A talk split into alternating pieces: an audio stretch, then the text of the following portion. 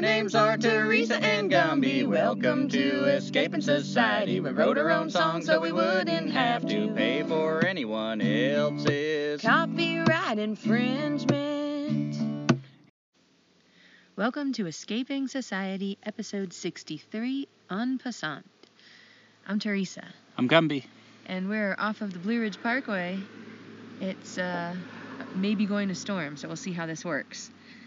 We've been playing a lot of chess this summer. In fact, we've got a chess game started now uh, while we're doing the podcast, and that's going to be great. Um, but yeah, we've been playing a lot of chess this summer, a lot for me anyway. And um, I was reminded the other day that it's only one of two games that we carry in our limited pl- like space in the van. We have a deck of cards and a chess set. Yeah, I've got a little carabiner and I attach it to the back of our milk crate storage things in the back of the van. So if we're just kind of wanting something quick, you know, we play crazy eights with our cards. And um, for a while, when we can, when we're in a relaxed pace like we want to, we play chess about once a day. We were in a routine of that for a while. And then it's been a crazy freaking week. We were recently on the Cherokee Reservation and the radiator blew in the van, and uh, I don't have much money left. Um, we've not been picking up a lot of work like a lot of people now. Um, so we had to have this conversation like, is this time? Like, is does this, is this time to walk away from the van and just pack what we can in a backpack and, you know, start that new life? Um, but it turns out Teresa ended up buying a radiator. The mechanic that we went to was going to charge us over eight hundred dollars. But uh, 475 of that just for the radiator. yeah, and Teresa wound up getting a radiator for how much? Uh, like 220, 230 bucks, something like that. Yeah, and uh, I put it in, which was way out of my my element. So taking the old radiator radiator out, putting the new one in, um, watching YouTube videos on some spotty Wi-Fi that we were picking up to try to learn how to do it as I went. Get done, and there's a, a few little bolts and stuff that are left over that you know that's always part of backyard mechanicking. But so far so good. That, that was a few days ago, and ever since we did that podcast on George Orwell and Animal Farm, man, like some shit's been coming up in weird ways. Like we heard on NPR that it was the birthday of Animal Farm. Like I think that same week maybe or the week after. It was really close to it. And we just watched a random movie last night called The Hunt that we got from Redbox, and uh, it was full of associations to Animal Farm. Um, and 1984. yeah, it was just really. I don't remember 1984 associations, but anyway, Orwell and, and Animal Farm definitely. But uh, yeah, it's just been kind of bizarre. There's been a lot of things popping up lately that uh, I don't know. Sometimes I get this feeling like the fabric of reality is kind of coming apart, and reality acts a lot more like a dream. Just weird connections that don't seem to make any sense. And it's been one of those weeks for me. A lot of weird names and things popping up that are like, what are the odds? Yeah, that was really cool, that movie last night. And just the fact that uh, I think it was like the 70th something birthday of Animal Farm. I can't remember. But yeah, it was it was a significant year for it. So, anyway, so this episode is about chess and I am not a a player of many games. I didn't play a lot of games growing up. I think I was terrified of failure. I still am a lot of times. And the game of chess still overwhelms me. In fact, Gumby says, you know, we play like one game a day if we have a lot of time because it takes, I don't know, two or three hours. Yeah, Teresa will sometimes feel really enthusiastic and want to play a second game, but that never goes well. so it's good to just uh, uh, restrain it to one a day. And I think the thing for me that really throws me off is I either start thinking too far ahead. Like I start looking at the board and imagining things that are possible and I get lost in that. Or and I I say also um I miss obvious attacks. So I'm like, you know, thinking, "Oh, he's going to move here and then I'm going to be able to move here." And then I completely miss his knight getting my whatever bishop. So, yeah, because there's so much going on. And that kind of led me to thinking about chess as a metaphor for life, especially in our society and our culture, um, and the politics and military, and even those illustrious think tanks. um, that are all a part of policy making and pushing and agendas.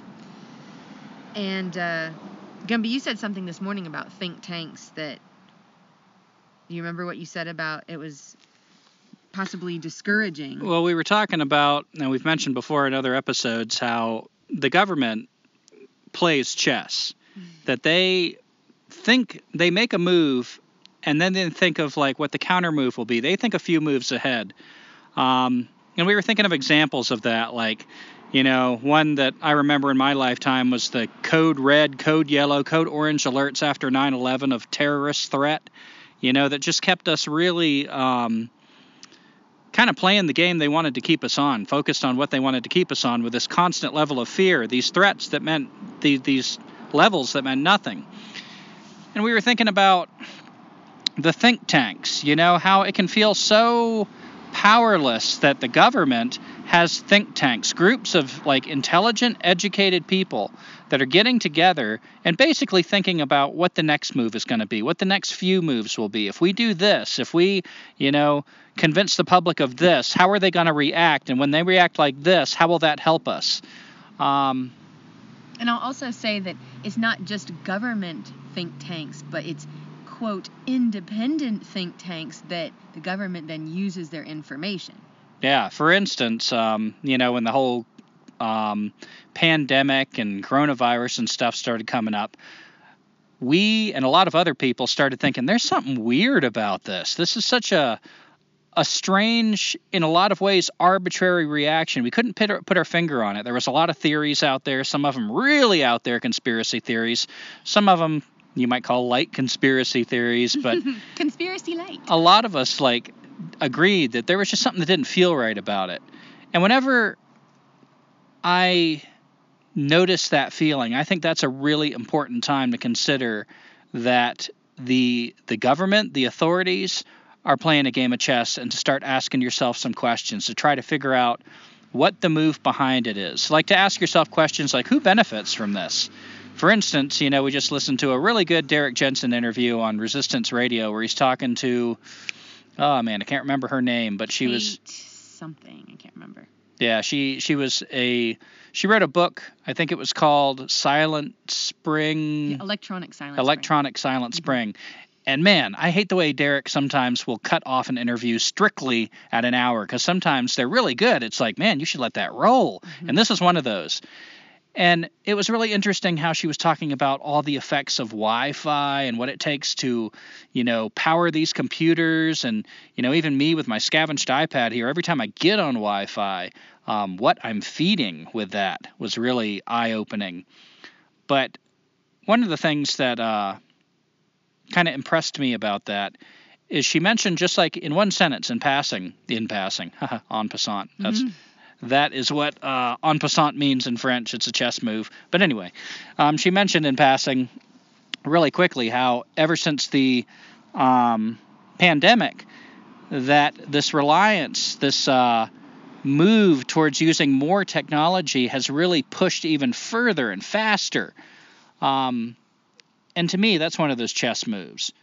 Now, I'm not saying that they have, you know, are advising sheltering in place, the masks, the whole nine yards, um, based on nothing. You know, there's some people that are questioning whether there's a virus out there at all.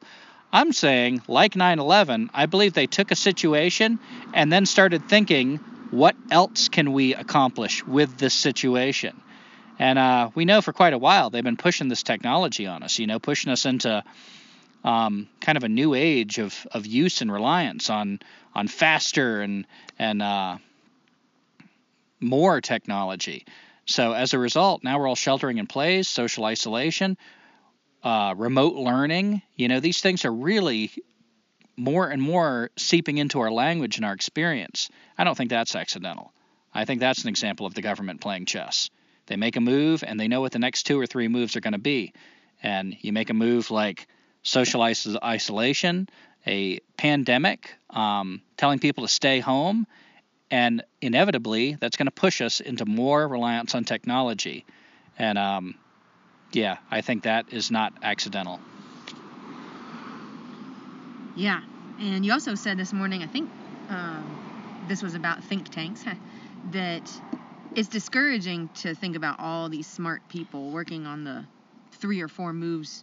Oh yeah, they can feel really overwhelming, But- you know, to think that they have whole teams of of people. But the weakness is that these people are insane. Um, these are people that don't even know the value of water, that don't even remember that we need air. Um, I don't think we need to take down society. I don't think we need to take down civilization um, because they will take themselves down. They're insane. They're going to implode. This kind of insanity cannot continue, and we're seeing it. That they've devoured the world, and now they've run out of things to eat. Um, the question is, how fast are they going to implode? Are they going to take all of us down with them? When I say all of us, I mean those of us who resist and all the other species. That's the question we need to ask ourselves. But as far as the strength of these insane people that have the think tanks that are playing chess against us, that know exactly how to manipulate us in really disturbing ways, they're defeating themselves. That kind of insanity just can't stand upright. When you forget that water and air are valuable, your time is limited. Mm-hmm. Well, I don't have much of a segue for this, so I was just going to briefly mention my history with chess. I don't have much history.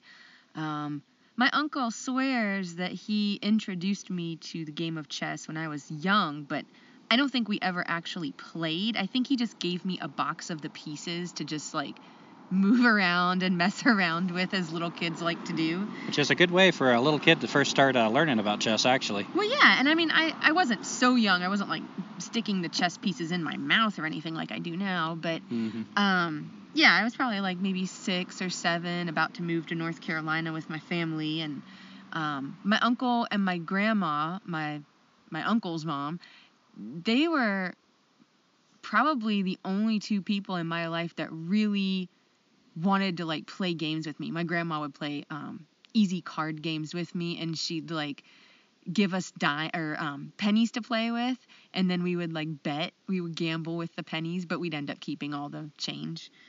So I thought that was cool. But anyway, getting back to chess, yeah, I didn't really have any experience with playing chess until I met Gumby, and uh, that leads me to briefly talk about the power of games that Gumby um, you brought up. So you can jump in here, but Well, one of the things that I think inspired this episode is I've got these tattoos on my knuckles of uh, the back row of the chess pieces.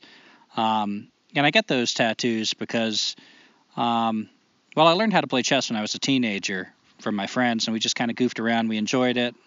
Um, but I really got serious with chess when I was in my 20s.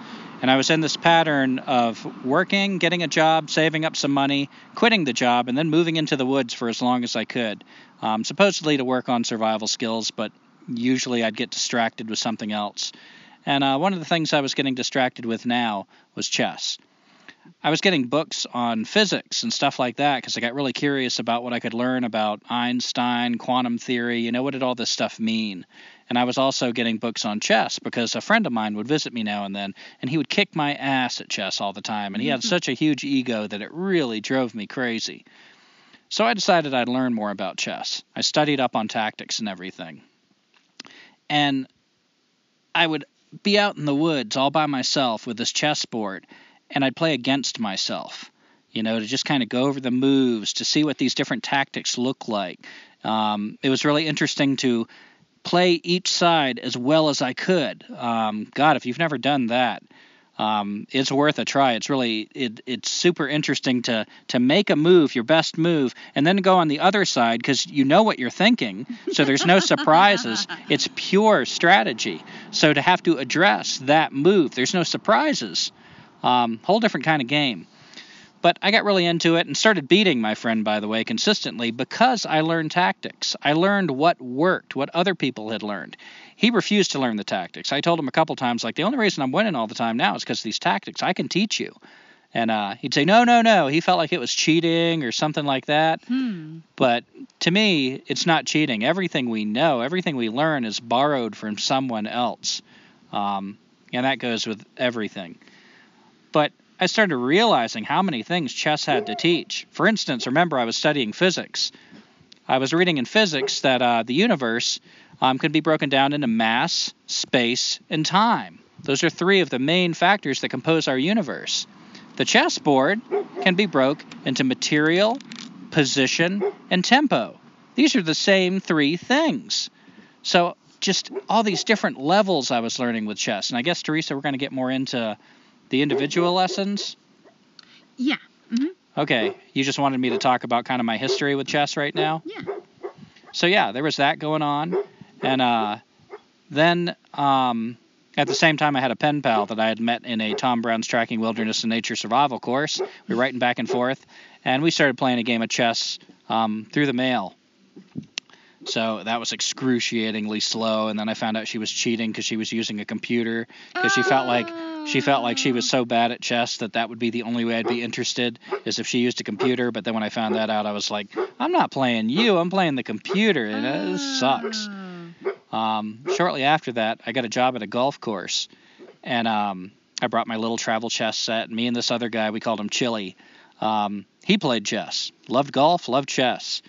And we go and we'd like take our little golf cart, do the weed eating we were supposed to do, and then hide in the bushes where nobody could see us and bring out our little little travel chess set and play a game of chess. And we loved it. and uh, eventually, I wrote a uh, disparaging poem about the gol- the country club and the manager there, and uh, that got put in my file, and I got fired. Um, it's kind of one of those situations I used to get in a lot where it wasn't quite certain whether I got fired or whether I quit, but I wasn't getting rehired. Let's put it that way. What kind of chess move was that? Um, mm, sometimes when you make a chess move, you should do what's fun, not what's strategic. I'd say that's what kind of chess move it is. Um, people sometimes take chess too seriously, as in life. Mm. But even after that, I kept in touch with this guy, Chili, and we'd play chess over the phone, which I had a lot of fun with. Those are some of my favorite chess games where uh, I'd call him or he'd call me, and we'd sit in our respective houses and have our chess boards set up. And uh, we learned the code, like, you know, king's knight to e4, um, so we'd know what the moves were. And that was a lot of fun to be able to play chess with somebody that far away. He lived in Raleigh, I lived in Durham, which, unless you're in North Carolina, you don't know what the hell that means, but it's a little distance. Um, yeah, so I'd say that was most of my experience with chess. Um, later, I became a grave digger, and um, at this point, I had gotten the chess tattoos tattooed on my knuckles, and I was like the only white guy working there for a while. and one of the guys that had just gotten out of prison and gotten the job as a grave digger, he saw those chess tattoos, and he's like, "Hey, man, I'd like to play you play against uh, some chess. You know, like I love playing chess. We played it like when I was locked up all the time. so finally, I brought in my chess board and uh, we sit down. And this guy just blows me away. I, it's like we weren't even playing the same game. Um, he kicks my ass, and I couldn't even see how. so sometimes, like you'll be playing chess, and you'll see like, oh wow, that was a good move. I couldn't even see how this guy was making it happen. That I was never in the right place at the right time, and he always was. So, Except for going to prison. except for going to prison. but that was pretty neat too to learn because until that point, I thought chess was kind of being like a old rich white guy kind of thing. Like Mhm. it was a, you know, a level of sophistication, like guys and with plenty of mahogany in their home and leather-bound books would play chess. And uh, to realize that like on that extreme, there's this chess going on, and they're really good. But then on the other extreme, here's this black guy that pro- presumably probably came from a poor neighborhood, got into some trouble, some stuff he wasn't supposed to get into, wound up in prison, and he became a chess master. And I'll, I learned since then a lot of people in prison get really good at chess. So that was a neat thing that these two dichotomies both are like really strategic, have that same kind of mind. Mm. Um, and I still don't understand all the implications of that. But anyway, I got the chess tattoos, and after I started teaching kids and everything and learned a lot of other games, the tattoos didn't just remind me of all the things chess taught me, which we're going to explore more here shortly, but games in general. Um, all mammals and some other creatures, it said, learn through play. That's the time you'll see, like, whether you're human, dog, cat, deer. Um, that's when you see creatures doing goofy things that are just a waste of energy, except for play, because that's how they learn through play. Um, so, I already had a shower gum, but you don't have to spit on me. well, I'll give you another one. Oh, God. Um, but yeah, the power of games. You know, I when I was teaching, I got a reputation for leading games, for learning a bunch of games, and at first I kind of thought that was degrading because I was also trying to teach survival skills. I was like, I thought they were just kind of dismissingly dismissing me, like, oh, here's Gumby, he's the game guy, and I was like, I teach a lot more than fucking games. but looking back, I take more pride in that than anything else. That was the most important thing I taught. Um, the games are, are everything's embedded in a game. You can teach anything through a game, and by playing games, that is masterful teaching and learning, um, really organic. So the power of games. Anytime I can bring a game into something and turn it into a game, even when I don't have like a hidden agenda, like oh we're going to learn about this through the game.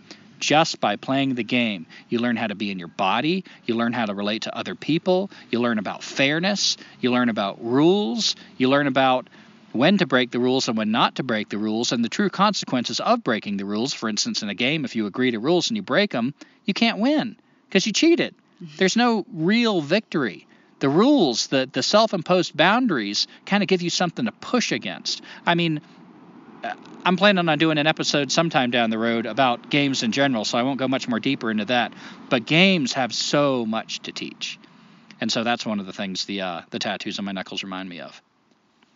And it's interesting, we were talking about the game of chess being kind of a, a game of our civilization. It's it's very complex. It came from roots that are um, fairly militaristic um, in nature. And it's so, like I said, it's so complex that I don't know if any like indigenous tribes would have necessarily been playing this until our civilization reached them. And by the way, the game of chess, um, it's it's kind of fuzzy exactly where it started, but the precursor, I guess, started in India, and then it reached Persia about 600 A.D.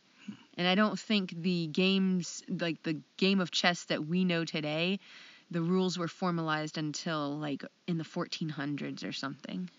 Yeah, and I find it really interesting to think that our, our civilization is 10,000 years old and that chess just came out in like the last thousand years. And um, how we just kind of take it for granted. Like, you know, chess seems like this old game. It makes me wonder what other games we've had that have come and gone and just completely disappeared from existence, or what the roots are of some of the the the games we're familiar with, like hide and go seek. I mean, they might go they probably do go and predate our civilization. I mean, they're old, old, old games that used to and still can teach us valuable things about surviving on our planet. And God, I'm I'm trying to play chess and do a podcast. This is hard. Well, ignore the chessboard. That's uh, that's incidental. well, I I was going to bring up again that you know the game of chess is to me hard. It can be draining. Um, and it, again, it is a parallel to our society because society keeps us playing. And it can be hard to be in society and it can be very draining, but it's kind of difficult to not play the game. And um, why does society keep us playing? Is it so that they can keep winning, meaning the powers that be?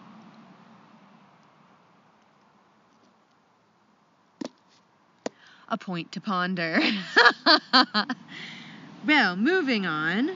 Um, you were talking about like what chess teaches you, and I know playing me, um, you've said that it teaches you patience and mindfulness, um, and not just being careful. Because if you touch a piece in chess, which has been the cause of a couple arguments with us um, while playing. If you touch a piece, at least uh, according to our rules, you got you have to move it. And um, there's another mindfulness part that you brought up the other day. That's that we talked about a little bit with the uh, the guy from prison and and all the people that you've played chess with, and that is who is the person playing. Like it's not just Gumby sitting here, but it's all the experiences that make up Gumby. It, it's even Gumby's ancestors that are sitting here. Did you want to add anything to that?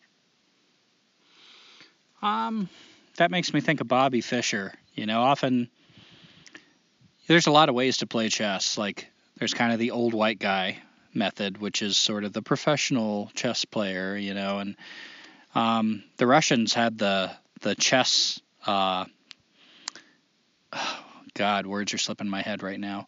But they went they won all the games. You know, they kind of had the title, the chess title, for a long time until Bobby Fischer came along.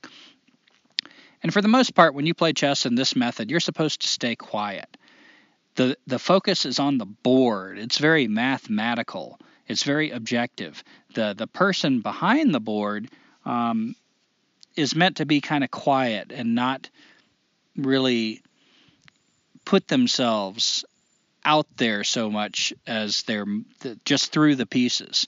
And I contrast that with like um, the guys playing chess at Grand Central Park that are playing really fast and they're talking shit the whole time and they're really loud and there's a crowd of people around them that are also sometimes talking shit. Mm-hmm. And they're putting a lot more of themselves, their personality, not just through the pieces, but they're very aware that there's a human being on the other side of that instead of just looking at the pieces. Um, we are listening to a um, Snap Judgment podcast where he was talking about chess in the beginning and uh he was talking about some people playing like that, and he, he said he was learning all the moves of the pieces and thinking like three, four, five moves ahead, and this guy beat him, and it sounded like this kind of of way of playing chess, and he said I look at the whole board. Mm. So that's a, a, different way of playing chess. Look at the whole board, and I like that. That's one of those lessons I was looking for in chess. You know, look at the big picture. Things look so different when you go into wide angle vision and you look at the whole picture. And things look a lot different when you look at the individual parts very deeply, and both of them have strengths and weaknesses. Um, and wow, to be able to vacillate back and forth, I would imagine that's the best of both worlds. But Bobby Fischer was a good example of, even though he was playing the style of chess that was you don't you don't talk. It was said that he would intimidate his opponents. He mm. would put a piece down and put it down, and he had a sneer on his lips, like he had contempt. Like, oh, you want me to sit here and waste my time with you? All right, I'll kick your ass just to show you that I can. you know, that was his whole attitude. And of course, people didn't like him for that, but it was kind of a mind game too. You know, it was kind of like people would sit down and like, oh shit. I'm playing against Bobby Fischer, you know, and he's looking at me like I'm a piece of crap, and I feel like I'm probably going to prove to him I'm a piece of crap but I like that. I like how it reminds me that when you sit down and play a game, when you sit down and do anything really, eat a meal, um, do a podcast, or play a game, that everything you are sits down. Everything you've ever eaten sits down. The way, what school you went to sits down at that seat.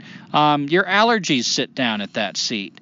Uh, what you tune into. Are you a bird person? The distractions of those birds singing around you, or somebody who doesn't care about birds all those interests. They sit down at the chessboard. So that one board, and again, I could apply this to, to so many things, but chess just works as kind of this crux to focus on. Um, reminds me that what I think I am isn't what I am.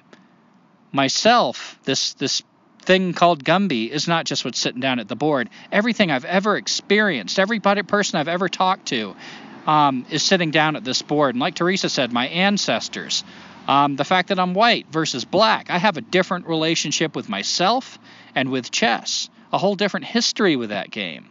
Um, it's just amazing the, the world that opens. Oh, and you were telling me that chess was often used during courtship. Was that in Persia or?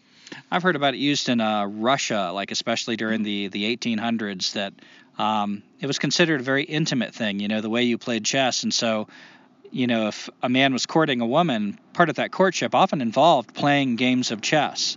You know, it was a very sensual thing where they got to know each other on a very close level by the way they played. Are they timid? Are they bold? Do they think ahead? Are they impetuous?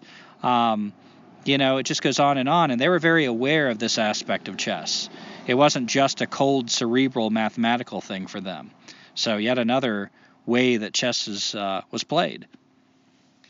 And I was reading that in the beginning, when the game of chess came out, there wasn't any, you know, codified uh, methods to win or any sort of, you know, grandmaster that was sharing his secrets or her secrets. It was basically the the strategy was attack your opponent's king. And so it was fairly simple and um, I'll give you an opportunity later in the podcast if you want, but I think one of my favorite games of chess, I'll go ahead and say, is uh, probably one of the first ones we played this summer where we got high and you were just like, Teresa, don't worry so much about it. Like, just relax and let your eyes, or you said something like, don't let your mind take over so much. Like, be intuitive with the board. Teresa does this weird mind fuck thing a lot. and, like, it applies to several things, but, like, let's just apply it to chess right here. So, because she is so competitive and because she it is so important to her who wins, she will act like the very opposite is true. Like, I just don't care. I don't care. I don't want to play chess. I don't like competitive games. I don't care. They don't mean anything to me. But the real truth is, they mean so much to her mm. that she can't stand losing. And so, this is what I was addressing for that game Teresa's talking about because we weren't getting anywhere. I finally talked her into playing a game of chess. And she's sitting there, she's getting upset. It's like Teresa's not fun. getting upset. and it is not fun for either one of us. And I'm like, man, chess shouldn't be feel like a chore. Like, how can I snap out of this? So I told her, let go. You say you suck at chess. I don't expect you to like be good at chess. So there's no expectation here for you to win this game. And if you don't know what moves to make, just have fun with it. Ask the pieces what wants to move. Be an animist in this game. Practice your animism. What's talking to you? What seems to be saying like, I want to move. Put me in the game. Mm. Move that piece. Doesn't matter if it's a stupid move because you know, I mean, if you if you already say I can't play chess, you make a stupid move, what do you got to lose? So yeah, I think maybe that's why you say that was your favorite game because uh, possibly it got you over a hurdle that you otherwise weren't seeing your way to get through. Maybe Yeah. that's what felt good about it. I can take Because I think you lost that game, but the point is, it didn't matter. Yeah. Maybe that's the first time you really like had an understanding of chess. As a game, not Mhm. as if if I lose, I'm going to end up losing my life. And there have been times in my life where I got way too serious about it. I'd write down every game. Um, I had journals and journals of every chess game I played, the date I played them, the person I played against. Um, I'd go through the game and put a question mark by the, the the moves I thought were bad, an exclamation point by the moves I thought were good, um, which was fun in its own way, but it also was kind of I don't know. At that time, it was a, a good thing, but it got to a point where I wasn't having fun with it anymore because it, it meant so much to me to win. And I got in this weird place where I wasn't good enough to beat the really good people. And um, beating the people that weren't as good, they, they just kind of didn't want to play with me because I was being so serious about it. So I just got in this, this area that it didn't serve me. And it was good to get back to the roots of remembering this is a game. Yeah, and more than any other game that we can think of, chess is a game of strategy. There's really no luck involved. I guess unless maybe the luck is like your opponent is distracted or, or something like that. But as far as playing like a a serious game, there's there's no luck involved. Like your options are out in front of everyone to see. Um and I guess moving into some of those lessons that kind of um, parallel real life, if you will.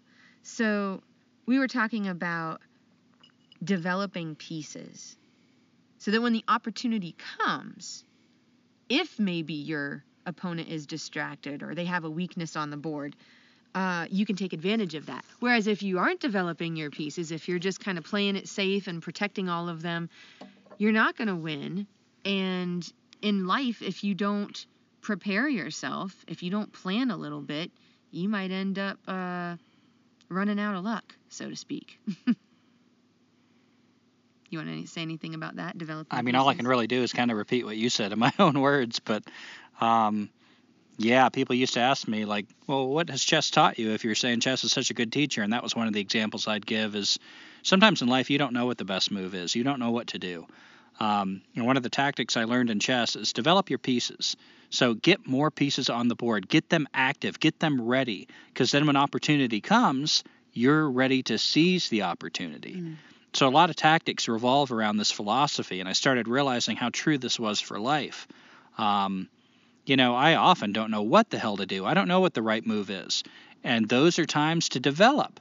Develop your pieces, develop your strategies, develop your tools, develop your skills. So when that opportunity arises, you know how to do stuff. You know how to sew and patch your own clothes. You know how to gather water. You know how to backpack. You know how to live out of a backpack. You know how to work on a car.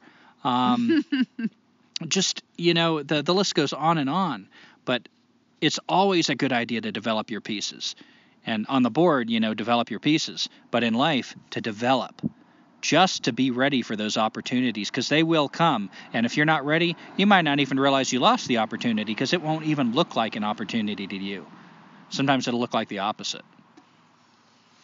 And do you want to say anything about um, checkers versus chess? I know we're gonna maybe get into a little bit more strategy, like uh, in what uh, what happens in life. But anything you want to say? Not especially. I think of when you said that, I thought of Training Day. I think it was Training Day with Denzel Washington and Ethan Hawke, and he said something to Ethan Hawke when he was training him, something like, you know, this ain't checkers, boy. This is chess. And I like that. You know, anytime I watch a movie now and somebody's just like, we just watched Othello. Um, you know, this old black and white Othello, um, and then the new like Oh. Oh, it was called, but it was the same story told in modern terms. But there was this one character that was the guy that was like playing Othello to get him jealous over his wife and his best friend to just tear them apart so he could have an opportunity. That motherfucker was playing some chess. I think it was Iago. Something like that. But you'll see that character again and again. You know, I, I love that character in movies that's playing chess, even though they're often a villain. But I always appreciate their thoughtfulness, their strategy. Um, so I'd say that's the difference between playing chess and checkers, especially if you think you're part of a resistance, and a lot of us are like waving our little flag like we're part of the resistance. I think you especially have to be thinking about are you playing chess or checkers? If you're just going out there and tipping over statues and shit like that, that's checkers. if you're actually thinking about if I make this move, what momentum am I creating? What's the next move they're going to make? And how can I use is that a move I want them to make? How can I use that move against them? Thinking a few moves ahead. Now you're playing chess. Um, for instance, if you're saying you need to take down civilization and you have no idea how to live without civilization, that's checkers. that's stupid. Um, chess is trying to accomplish a goal that you have developed your pieces for. You're prepared for. Good point. and we were also talking about um, playing the offense, which is typically the white side is considered more offensive. oh yeah, that's that's it's hilarious how that worked out that there's a white side and a black side in chess and the white side always goes first. white privilege. Mm. And because it goes first, it is the offensive side. It is the side that takes the offense. So you play the two sides differently. And uh, another lesson in chess is you switch. You know, like if Teresa and I play a game, and right now we got a chessboard set up, we're slowly like making moves as we're talking. I'm white right now, she's black. If we play the second game, or if we play a game tomorrow and can remember, we will switch sides. So that to me is really instructive. You can't just learn how to play one strategy, learn the opponent's strategy don't just learn the offense. You can't really play good offense unless you've played defense too. You've got to like put yourself in your opponent's place. You've got to actually be the opponent sometimes. Um, I feel like that's one of those lessons I derive from chess. And I actually forgot what you said They got me talking, so you need to revisit that. Well, um, I was talking about the difference in strategy, kind of, between the uh, offensive and defensive sides. Like we were talking about the other day, attacking the center. Oh, to I know give what you you were getting. options. Yeah, so like in chess, a good tactic when you begin the game is to attack in the center. Um, especially if you're playing white, you're the offensive. You want to claim as much real estate as pa- much power in the center. Why in the center? Because it gives you you're the closest to every other point on the board. If I go on the queen side and then all the action is on the king side, I need to figure out how to move all my pieces over there. They got a ways to go. If I'm in the center, they can pretty quickly go anywhere on the board. So I've gotten what I've done is strategically I've opened up the most potential. I have the most paths in front of me if I have pieces in the center.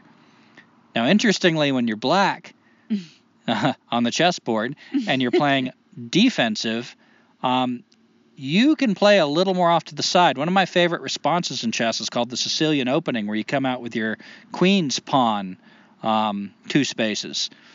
And that's a less direct defensive, but it's played a little bit differently.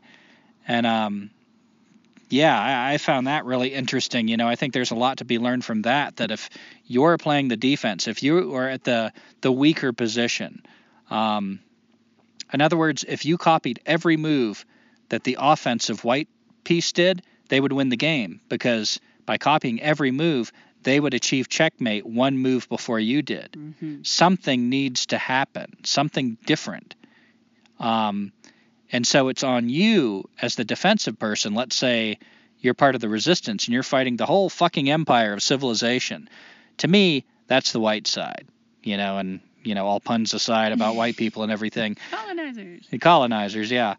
Um, so if you're the defensive, if you're already on the, the weak side, um, one of the things that is said in chess is if you have a material disadvantage, in other words, there's more people on the board on the opponent's side and less people on your side, it's to your advantage if you have more people to trade pieces because eventually you have more pieces left. You've got like maybe the last piece left and they're out of pieces. It keeps working to trade pieces. Simple, direct attacks. If you're on the defensive, you want to create complications. Complexity is your friend. Confusion, as much confusion and complexity as you can, um, is your ally because that just invites your opponent to make a mistake. And Teresa brought up an interesting thing that I hadn't thought about the other day, and we were talking about this that doesn't our government kind of do that? Create a lot of confusion and complexity? Might they not be closer to losing than maybe we think? Mm. Might they not be playing like the losing team already? And you brought up if we feel like we're on the defensive, meaning that we're fighting something, but we feel like we're at a disadvantage, doesn't that lend us a good place to start for strategy? Is to make things uh, more complex. Yeah, to understand we can't play exactly like them because they will win that. We need to play differently, and that should involve a lot of complexity and subterfuge, confusion. Mm-hmm. And uh, speaking of confusion, I guess I'll bring this one up too because we were talking about meaningless checks. So trying to uh, get to your opponent's king and saying check each time. But if you're just making attacks, like you were saying with the statues, like if you're just making meaningless. Yeah, beginners will often do that. You know, just because they can put you in check, they will. So it'll just be this annoying series of check, check, check, check, going nowhere. There's no strategy.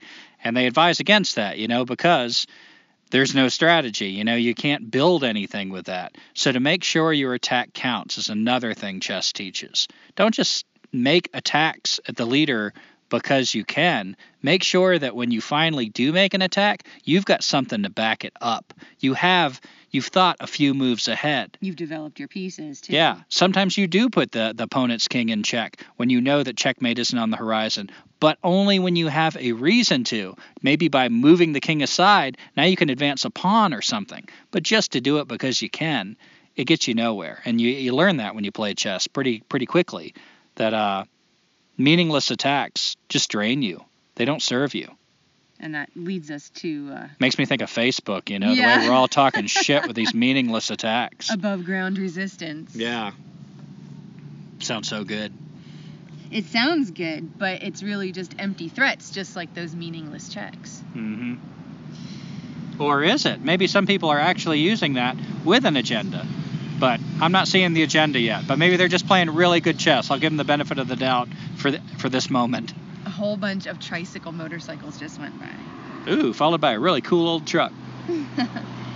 And uh, to compare that with the strategy or the tactic of the smothered mate that you told me about, that uh, I guess is something that's fairly complex, but uh, Well, the smothered mate is when the king's own pieces are getting in his way. So he's smothered. He's smothered by his own pieces. He did not develop his pieces or the other player was so good. And actually, this guy that got out of prison, I think I remember he got me in a smothered mate. And it wasn't because I didn't know to develop my pieces. He was so fucking good, he pushed my pieces Wow. back against my king. Wow. He made me get in a smothered mate. In Japan, this is considered one of the most honorable checkmates, is to get a smothered mate that the coup de grace is accomplished by the knight. So that final checkmate is the knight with the king surrounded by his own damn pieces.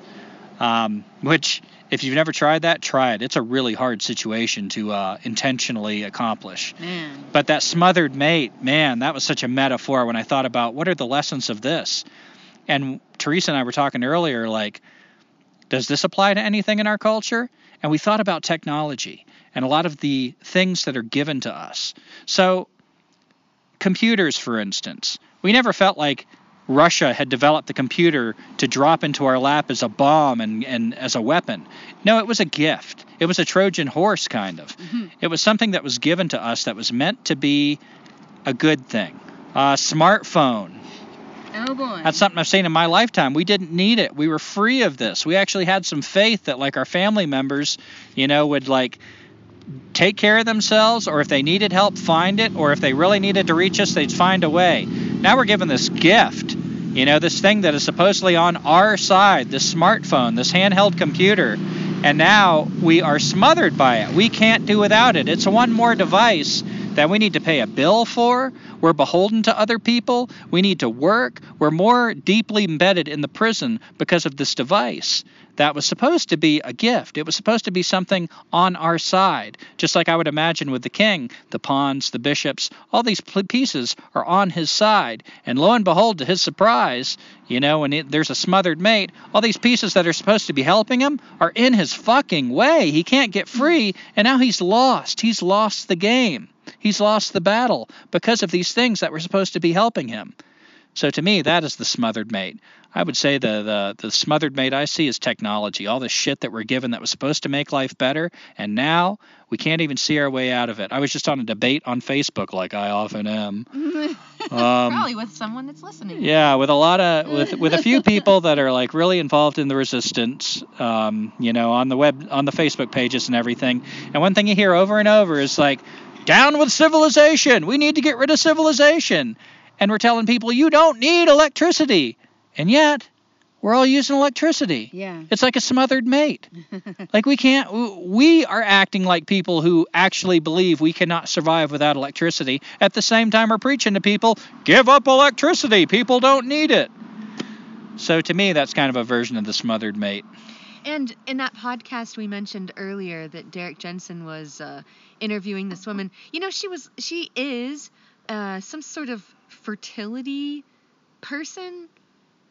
I read that in her bio. I didn't know that. Well, anyway, I guess maybe that led her into looking at the uh, the effects of all this technology on people's uh, fertility problems. Oh, and one thing that bothered me about that interview, and I hope this doesn't get us too far off topic, is that both Jensen and this woman talked about the necessity well, yeah. of computers that they were saying like oh we both use computers jensen was saying he just bought a new computer and you know they were saying like all the bad things that computers do and um, you know just going into that and yet they both acted like i can't see my way out of it it's a necessity I wanted to scream at the, the iPad as I'm listening to this. It is only a necessity if you want to stay in civilization. And that is the whole problem. Yeah. It is not something we need. We need more people role modeling what it looks like to live without this stuff. Because if you're saying this stuff is bad and then what you're role modeling is we need it, nothing fucking happens. yeah, it was. Uh, I almost feel like well, that's kind of another version of the smothered mate. How this resistance, we're smothering ourselves with these doubles, these these.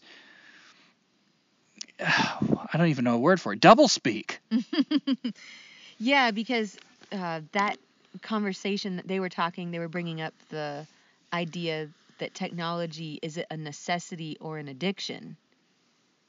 And I think if you ask many people just randomly on the street, they would probably say that it's a necessity. But it isn't.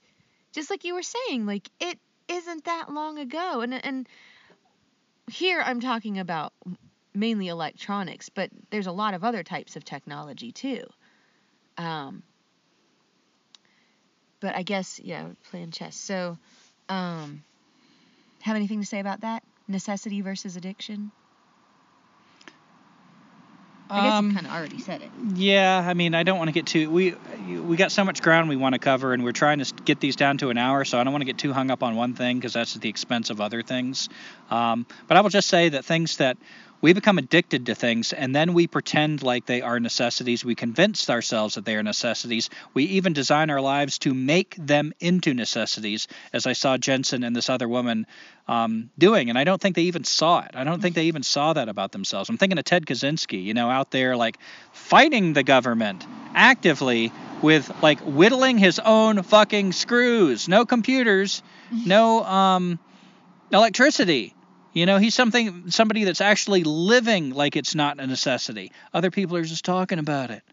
So that's all I got to say. It starts with an addiction, and then because we want it to stay, we justify it and pretend like we need it. And the resistance, people that are in the resistance, are just as guilty of this as everybody else. And we touched on this a little bit before, like seeing the board playing intuitively, um, but also seeing the pieces, getting back to the game of chess, uh, seeing the pieces working as one organism, working together, and really seeing the board. Mm-hmm. Yeah, another lesson of chess. Um, you know that we all have our strengths and weaknesses. The pawn has different moves than the rook, than the bishop, than the knight, um, and that these strengths are strengths. But when you can work together as one unit, um, when you play somebody who really knows how to play chess, that's what you're up against. These pieces are all defending each other, working together. They become something more than the sum of their parts. There's a huge lesson in that. Um, yeah, the when I was younger, I read the Tao Te Ching. You know, I was exploring. I, I still have a big place in my heart for Eastern philosophy and Tao Te Ching and Buddhism and Taoism. My favorite part of the Tao Te Ching and I don't have this written in front of me, so I'm just going to kind of go out on a limb here and try to describe. But they said basically the being of a thing makes it handy, the non being of a thing makes it function. And it talks about a clay pot. You can hold the clay pot, but it's the part that isn't there, the hollow inside, that makes it useful for anything. If it if the hollow inside, the non-being of it was absent, all you'd have is a ball of clay. Mm. Completely useless as a cup. They talked about the hub of a wheel, that there needs to be an empty part, a part that isn't there that allows it to turn and function as a wheel. If it was all one solid mass, and it goes on and on, you know, you think all the examples a house. It's the non-being of a house. But I was really into chess at that time when I read that as well. I think this was when I was in the woods, as I described earlier. And I thought, wow, that kind of applies to the chessboard. Like I've got a knight here, and I might touch the knight. Yeah, yeah, So- that's okay. Just let me off the hook on that because I'm actually looking at the chessboard as I'm talking about it. So its being makes it handy. I see the knight. It's sitting on the board. It uh I know where it's located in time and space. But it's non-being. It's those squares that it's not at yet, that it's threatening. That is the whole power of the knight. It's basically just a liability, that one square it's sitting at, because the only thing that that square is going to do is possibly get taken by my opponent. Hmm. It's the other squares, it's non being, that it's not at yet, that is all of its power. And man, that's a cool way to try to play chess. Focus on the real estate, focus on the non being of each part. Um, yeah, that was just one of those moments that, like, blew my mind. Mm-hmm. I, I love thinking about that, that part of the Tao Te Ching. And we were talking about um, another move that is not the smothered mate, but the exposed check. hmm So, um, Yeah, exposed check is when like you have a piece that would be otherwise threatening the king, but you have a piece in front of that, and then you just step aside, and now you have revealed a check, an attack on the king. Um, that's kind of a cool strategy too. You know that sometimes it's not a direct attack; it's just getting the fuck out of the way. Sometimes the best attack is just getting the fuck out of the way. Yeah, and I remember in uh, my Tai Chi class, there are moves where you use your opponent's uh, momentum, but there is simply just a turn that you can pivot your body if they're coming at you and you're thinking like, do I punch them? Do I kick them? Do I use it? No, you, you just move slightly out of the way and let their own momentum carry their own ass out of your jurisdiction. and that's what that kind of reminded me of, but not exactly the same. Um, Now, I see you've got a Knight Fork. yeah. So, the Knight Fork I see as American politics and politics in a lot of other parts of the world. The empire gives us a limited amount of choices. In America, it's two choices. You can vote Democrat, you can vote Republican. To me, this reminds me of the Knight Fork. Um, the Knight Fork is when your opponent, and you know, we were talking about the strengths of all these different pieces, and the Knight. Um, God, we're getting short on time, and we might not be able to get to all this, but mm. the Knight's an awesome piece, and the Knight can fork two pieces. It can threaten two pieces at once. One of the best knight forks is when you like can do like a fork where the knight is either going to take your rook or your opponent's knight is going to take your queen. You have a choice. You can either give up your queen or your rook, but you can't save them both. That's the beauty of the knight. The knight has this unique threat it can it can advance. So you feel like you've got a choice. But in the larger picture, you don't really have much of a choice because Mm. you're about to lose something that really is valuable to you that you do not want to lose. Exactly. That was mainly your opponent making you take that choice, saying, All right, here's your two choices, take one. Either way, I win. That's American politics. Pick the Democrat, pick the Republican, and really all you're trying to do is damage control at that point. How am I going to lose the least? Because I know either way I go, I lose. They win. So maybe I'm going to vote for Joe Biden this election. I'm not going to vote, but theoretically, maybe someone's going to vote for Joe Biden, not because they want Joe Biden, Just but because they feel like it's better damage control. Maybe I lose a little bit less than if I go the other way, or vice versa. I'm not saying Joe Biden's better. Shit. I think they're all bad. But yeah, that's where I see the knight fork. That's where I see the government when they're playing chess with us. They've got us in a knight fork in American politics. And remember, we were also mentioning those think tanks and how think tanks, whether they're independent or they are run by, you know, government funding or grants, they're basically shaping policy. So you think when you vote that you're making a difference, but what are you voting on? They've Yeah. already narrowed down the choices. Your freedom is gone. And it's a brilliant diabolical move because a full frontal attack is uh, unmistakable. It's an attack. But to give you a choice, well, now you've got freedom of choice. Right. And we also talked a little bit about this like the government obviously is playing chess. They're not just playing checkers. Um Was that your Richard Nixon? it was bad. Checkers. Checkers. Um You leave the Nixon to me. so gladly. What is the government's chess move in allowing us to talk online? Like talk so much shit against the government. Mm-hmm. I think Read about that a lot. Books against the government. Yeah, how is Derrick Jensen publishing these books? How is Daniel Quinn publishing these books? Um, I feel like the government could get away with blocking some of these books and have enough support where they could effectively block these books. Um, to say they were dangerous, to say they encouraged, like, you know, with all the school shootings and everything, that they're trying to, to keep us safer. You know, they could make a really good argument, and yet they don't. I feel like this is a chess move by the government. And when I think of, like, why would they do that?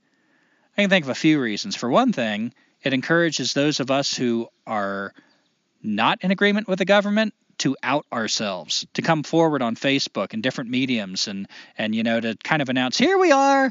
I don't like the government. I don't agree with it. Oh, um, let me buy that book. You know, you- here's my name and my phone number and everything. And oh yeah, I hate the government. I won't I won't spoil it, but that kind of reminds me of that movie, The Hunt. Yeah. Oh, The Hunt was an awesome movie. We highly recommend that. It's with um Betty Gilpin playing a really major part and Ike Barinholtz playing a part. I won't give any more away. All right. Thank you for that commercial. Yes. Yeah. And we also have toothpaste that we recommend. Yeah. Um, and now you made me lose my train of thought. What was I talking about? Uh, here I am.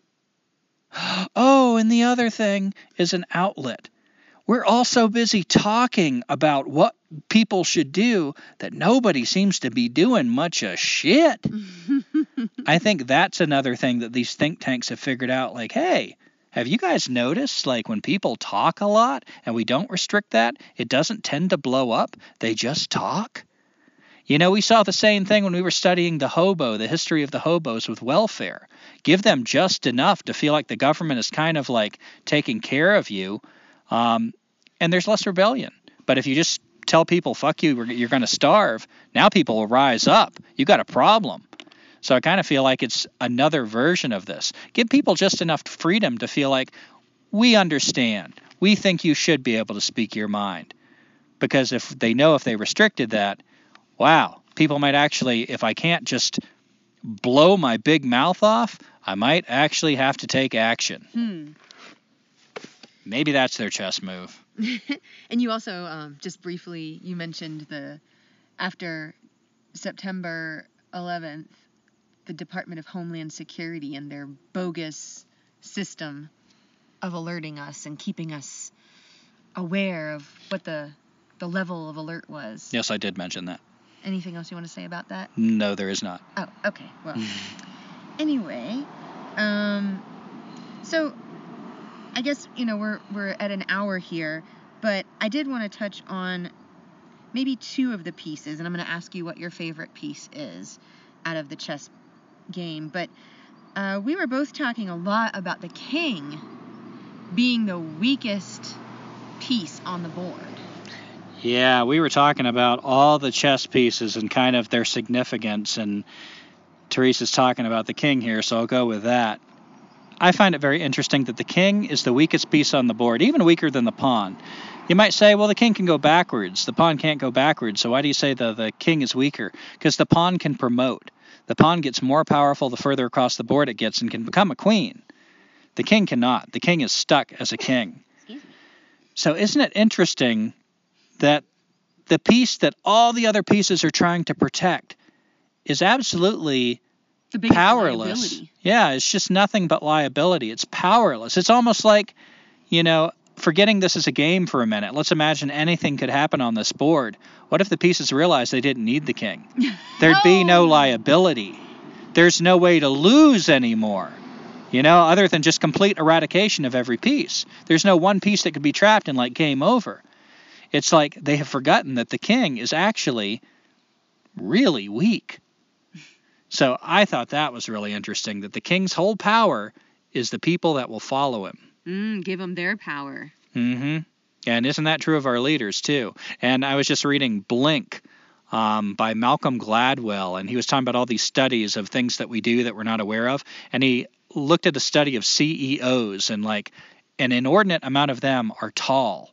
We tend to favor tall people subconsciously, and I thought, To be in charge. isn't that funny when I look at the chessboard and the like the lowest man on the totem pole, the pawns are the shortest, Mm. and the biggest man on the totem pole indeed is the biggest. He's the tallest, the king. I just thought that was a funny little footnote. And um, well, I guess I'll ask if there's any other piece you want to talk about. But in We can go a little bit longer if you want. It's up to you. You're you're the director of this episode. I was mainly going to get to um, what your favorite piece on the board is and why.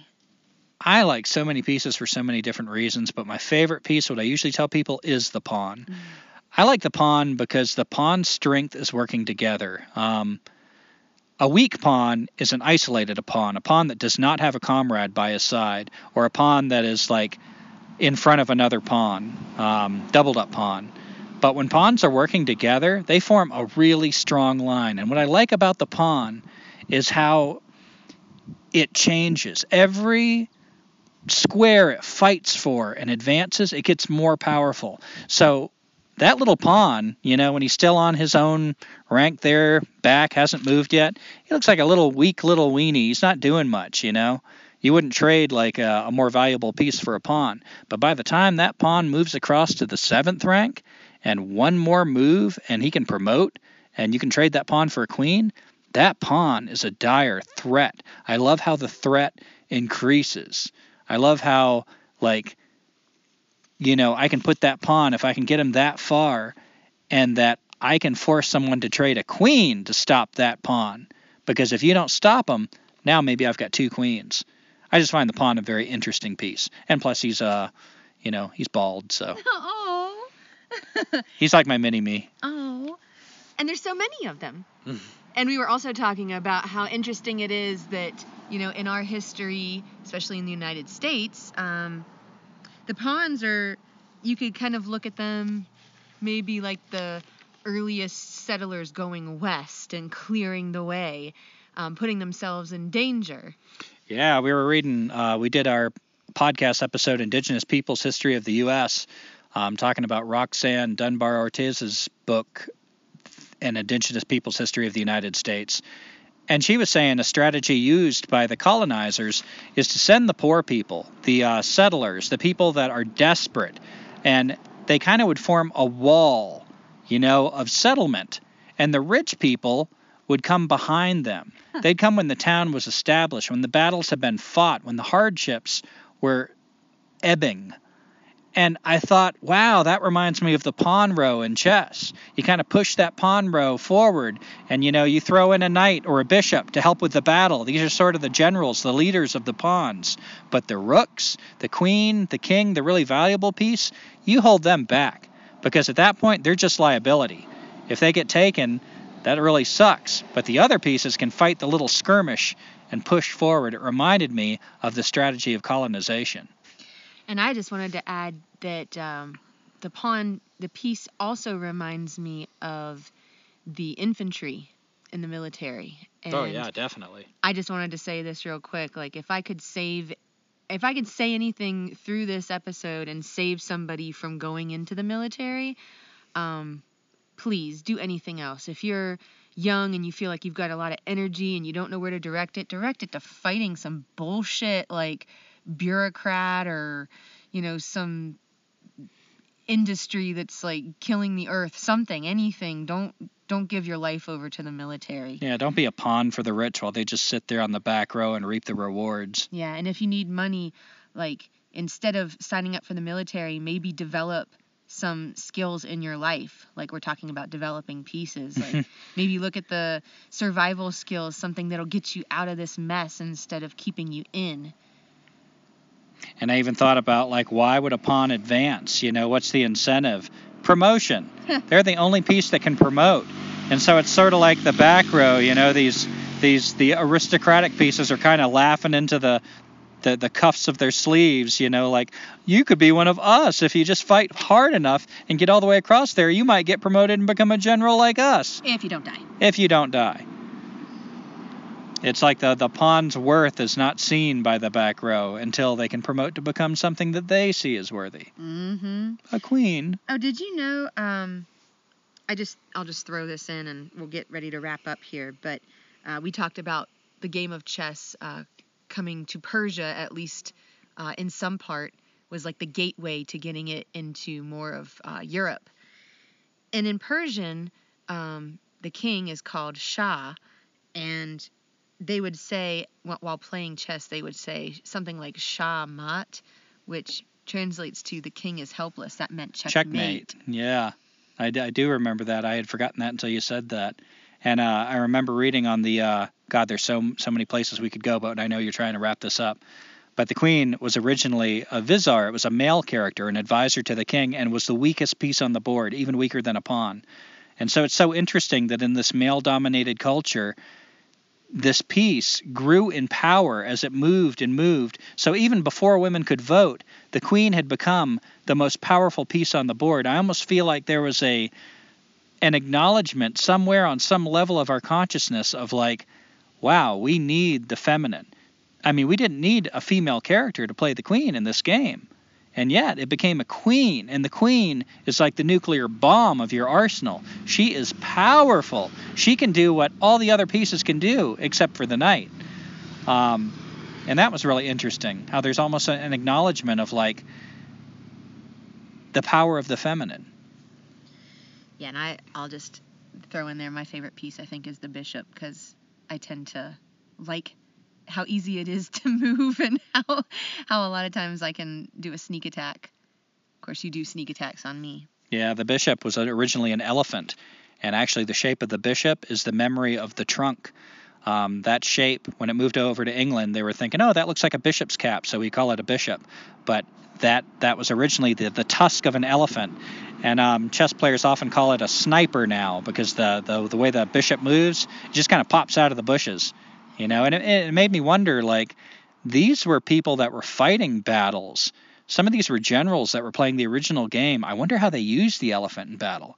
I wonder if it was kind of like a sniper, like something they kind of held back and like would charge in for like dramatic effect from a unexpected quarter to kind of scatter the, the, the opponent. Oh, and the the rook, of course, was a chariot. And when you think about the way the rook moves, like charging right down the center through the open file and uh, the open file, which is a good place to put your rook, by the way, um, it moves like a chariot. And later, it became came to be thought of as like a cannon too, which has kind of a similar energy. You know, straight down, direct attack. Yeah, I like all the pieces, but yeah, it's definitely uh, still a puzzle I'm working on to win. Um, so this is kind of our end game here of the podcast. Is there anything that uh, you feel like that we should have gotten to that we didn't?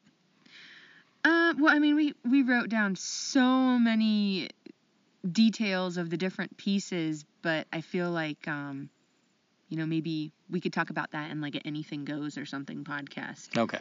But uh, I was just gonna wrap it up and just use the end game as um, part of our uh, part of the end of the podcast here.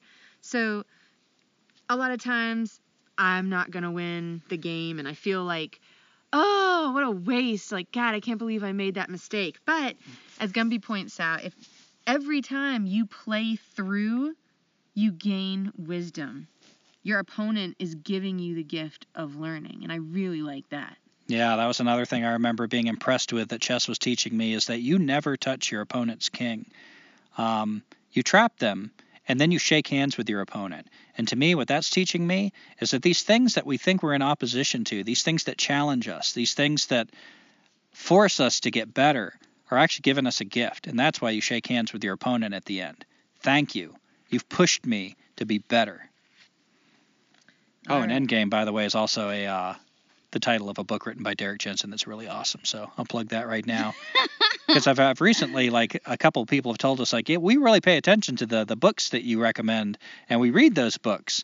So if we have not said it already and you have not read it, Endgame, I have not read volume two, but I remember volume one was hugely inspiring. And when I got it, like, first few pages, I was like, Teresa, listen to this. And, like, it was just, it really excited me. And, uh, a final note before I read our listener comment that in life, it isn't just strategy. We do have some luck sometimes in life. So remember to prepare and plan for that opportunity because luck may be right around the corner. Oh, it's such a like hallmark moment. um, and remember like another lesson that this is a hard episode to wind up but i just i remembered us talking the other day and we were I was saying like another lesson that chess taught me is if you don't apply yourself in chess, the game sucks. Oh, You're yeah. gonna suck. Uh, it's just not fun. So you want to take it seriously. Like that's what makes it fun. But at the same time, when the game's over, it's over. You get up and you fucking walk away and do something else. And I thought, that's kind of the way I think about our lives too. It's like controlled folly that Don Juan talks about. Yeah, it's that controlled folly. Like you you treat something important that you know on another level really isn't as important as you're treating it like it is. Um, so our lives, you know, it's important to devote our lives to something, sacrifice our lives for something, play the game. Play it hard, take it seriously. Otherwise, you just have a meaningless, tepid life that was kind of a nothing throwaway life. But at the same time, and this actually empowers that sacrifice, you're going to get up. There's a bigger thing going on. This game, this game you call you, when it's over, something continues. This world you're a part of, this world that you were always a part of and was a part of you, it, it goes on. So that's something that chess reminds me of when I look for it. That's one of the deeper meanings in chess I see. Well, I really liked this episode. Um, I'm gonna read a comment that Tim wrote. Tim from Maine. I don't know if I can do this. Gumby wants me to do it. In He's Maine from Maine. You got to honor like his his place. It's a person is part of their place. You got to honor Maine. Say it in a Maine accent. Oh my God. Um. Bill Gates funds much of public radio. No wonder they push the COVID mantra like they do. That was bad. What the hell is I that? don't know. Say chowda. Chowda. Yeah, that's uh. I'm from Ohio. We don't say stuff like that. Anyway, Tim, I'm sorry. Um, Bill Gates, yeah, interesting that you bring him up. There's been a lot of uh, stories being discussed online. I haven't really done enough research to talk about anything that Bill Gates may have influence in with COVID 19, but uh, I wish someone would write us and tell us what you have found out because we have limited internet access. Um, Yeah, I don't know about his involvement with public radio either, but like we said earlier in this podcast and other podcast, um, we do sense and see a agenda behind the way the government is is treating this whole pandemic ourselves. so yeah, I I wanted to say once again thank you to Tim for writing in, and thank you to others. We still have some comments to read, so if we haven't gotten to yours yet, it's coming.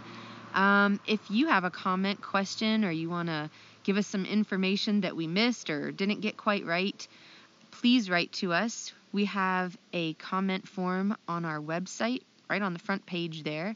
The website is Escaping Society, all one word, lowercase, dot Weebly, W E E B like boy, L Y, dot com.